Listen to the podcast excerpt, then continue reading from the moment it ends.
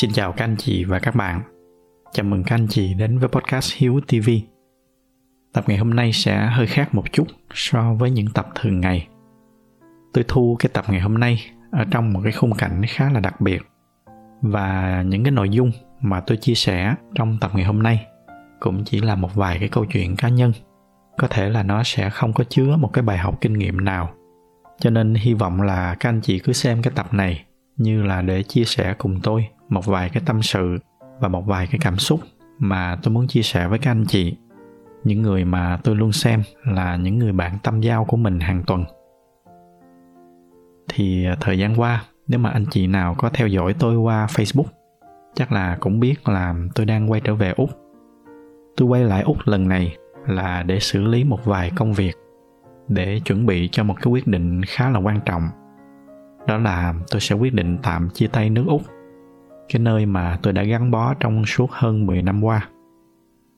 Thật ra mà nói thì nói là chia tay, nhưng mà tôi vẫn giữ lại nhà cửa ở Úc để thỉnh thoảng hàng năm nếu mà có quay lại để nghỉ ngơi hay du lịch thì tôi vẫn có nhà để ở.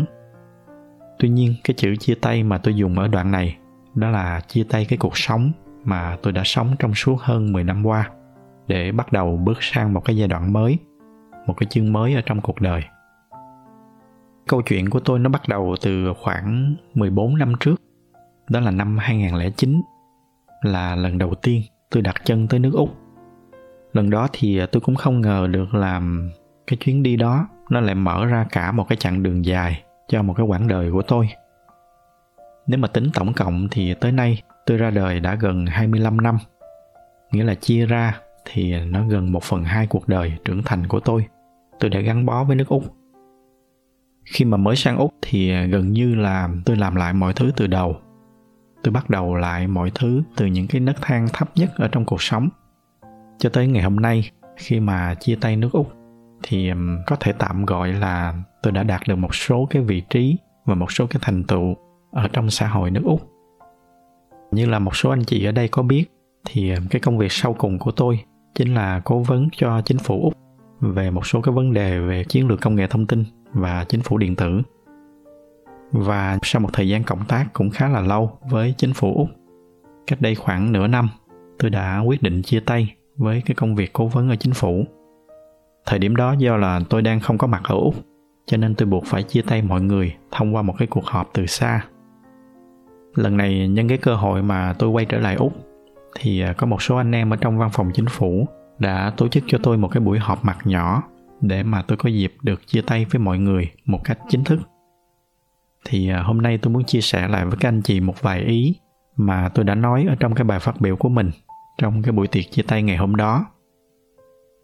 Tôi à, bắt đầu cái bài phát biểu của mình bằng cái việc làm kể lại một câu chuyện về những ngày đầu khi mà tôi mới vừa đặt chân tới úc. Ở sydney có một cái cây cầu rất là nổi tiếng tên là harbour bridge nó nằm ở bên cạnh cái nhà hát Sydney Opera House, trong những cái bức hình mà mọi người thường thấy về Sydney. Lúc đó tôi nhìn một số hình ảnh của những người công nhân ngày xưa mà họ đã từng xây cái cây cầu này. Thì à, tôi chợt có cái suy nghĩ là những cái người này có lẽ là bây giờ họ cũng đã khá là già rồi. Nhưng mà chắc hẳn là mỗi khi mà đi ngang qua cây cầu thì à, họ sẽ rất là tự hào để mà nói với con cháu của mình là ông đã từng góp một phần công sức của mình để xây dựng nên một cái công trình vĩ đại như vậy. Thời điểm đó tôi vẫn chỉ là một người nhập cư, vừa mới chân ướt chân ráo tới úc. Nhưng mà không hiểu sao, tôi lại có một cái mong muốn làm một ngày nào đó, hy vọng là tôi cũng sẽ có thể để lại một đôi chút dấu ấn gì đó ở đất nước này. Và ngày hôm nay, sau hơn 10 năm nhìn lại, thì tôi đã đi được một cái đoạn hành trình khá xa. Và ở một cái mức độ nào đó thì tôi cũng đã thực hiện được cái mong muốn ngày xưa cái công trình mà tôi xây dựng nó không phải là một công trình có thể chạm được hay là sờ được như là cái cầu Harbour Bridge nhưng mà thông qua cái cơ hội được hợp tác với chính phủ thì tôi cũng đã có dịp được góp một phần công sức của mình để mà xây dựng những cái nền tảng chính phủ điện tử tốt hơn cho người dân New South Wales và xa hơn nữa là cho người dân Úc. Đặc biệt là trong 2 năm dịch bệnh tôi có dịp được tham gia vào một số cái dự án quan trọng trong việc áp dụng công nghệ thông tin để mà đối phó với dịch bệnh. Để ngày hôm nay, mỗi khi mà có dịp nhìn lại, tôi nghĩ là mình có thể tự hào để kể cho con cháu của mình là khi mà nước úc phải đối mặt với một trong những cái trận dịch tồi tệ nhất, thì tôi đã có mặt ở đó và đã góp một phần công sức của mình, dù là rất là nhỏ, để mà giúp nước úc vượt qua một trong những cái ngày tháng đen tối nhất kết thúc cái bài phát biểu thì um, tôi có chia sẻ với mọi người là nước úc đã cho tôi rất là nhiều. Và vì lý do đó cho nên tôi luôn xem nước úc là một phần quê hương thứ hai của mình. Và ở một chừng mực nào đó, tôi đã phần nào trả ơn được cho quê hương thứ hai của mình. Và giờ đây thì um, tôi xin phép được quay trở về quê hương thứ nhất để mà được tập trung cho những cái kế hoạch và những cái hoài bão sắp tới của mình để tôi được thực hiện cái hành trình trả ơn cho quê hương thứ nhất, nơi mà tôi đã sinh ra và lớn lên. Mọi người sau đó có hỏi tôi là có quay trở lại úc nữa hay không? Và tôi trả lời là chắc chắn là có. Hàng năm, tôi vẫn sẽ quay trở về úc để mà nghỉ ngơi vài tháng. Tuy nhiên, khi mà quay trở lại như vậy, khi đó tôi sẽ quay trở về ở một cái vị trí khác, là một người đi du lịch, đi nghỉ ngơi chứ nó không phải là một người đang sống một cái cuộc sống thường nhật ở úc. Còn cái việc mà quay trở lại để sinh sống luôn thì có lẽ sẽ còn rất lâu nữa tôi mới quay trở lại. Có thể là vài chục năm nữa, mà cũng có thể là sẽ không bao giờ. Bởi vì à, biết đâu tôi sẽ quyết định chọn tận hưởng tuổi già của mình ở việt nam. Thành thử cho nên chuyến đi trở về úc lần này cũng có thể tạm gọi là chuyến đi chia tay. Chia tay một cái hành trình khá là đặc biệt trong cuộc đời của tôi chia tay một cái cuộc sống mà tôi đã gắn bó trong suốt gần một phần hai quãng đời trưởng thành của mình. Và cũng chính vì vậy, cho nên suốt cái chuyến đi này, nó đã để lại cho tôi rất là nhiều cảm xúc. Cái cảm giác mà mình đang chuẩn bị khép lại một chương ở trong cuộc đời, để bắt đầu mở ra một chương hoàn toàn mới, hoàn toàn khác với cái chương trước đó. Anh chị nào mà đã từng trải qua thì chắc là sẽ hiểu cái cảm giác của tôi lúc này đêm cuối cùng trước khi mà tôi đi, thì tôi được một người bạn mời đi xem đá banh. Đó là một cái trận giao hữu giữa đội tuyển quốc gia úc với đội tuyển ecuador.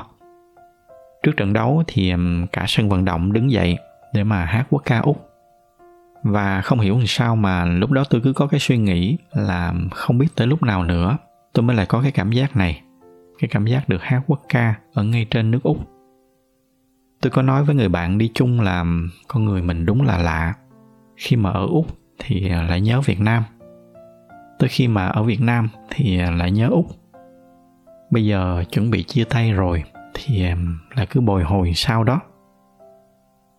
Và rồi cũng tới cái ngày mà tôi lên chuyến bay để bay về việt nam. Đây không phải là lần đầu mà tôi đáp xuống việt nam. Nhưng mà không hiểu sao là lần này cái cảm giác nó khác hẳn khi mà máy bay bắt đầu hạ độ cao. Ở bên dưới là mấy cái cánh đồng và ruộng lúa của bà con nông dân vào cái tầm xế chiều. Và tôi cứ ngồi tôi nhìn ra cửa sổ cái cảnh đó. Tất cả những cái cảm giác của tôi khi ở úc nó bắt đầu nó nghịch đảo trở lại. Tôi biết là đây sẽ là cái chặng tiếp theo ở trong cái hành trình cuộc đời của mình. Từ nay, tôi được quay trở về sống ở trên chính quê hương của mình. Tôi về lần này là về nhà chứ không phải là với tâm thế của một người đang có cuộc sống ở nước ngoài và quay trở về để đi du lịch nữa. Chặng đường sắp tới của tôi ở việt nam hứa hẹn sẽ là một cái chặng đường thú vị. Tôi có rất nhiều kế hoạch và dự định ở trong thời gian tới. Những cái dự định mà tôi xin phép làm chưa chia sẻ được với các anh chị, tại vì à, sợ là nói trước bước không qua.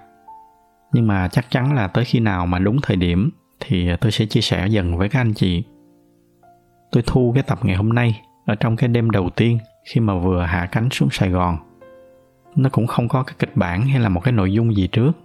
Chỉ là tôi nghĩ tới đâu tôi nói tới đó như là một cái buổi tâm sự với các anh chị. Do đó cho nên như lúc đầu tôi có nói tôi cũng không chắc là tập ngày hôm nay nó sẽ để lại cái giá trị tích cực gì cho các anh chị hay không.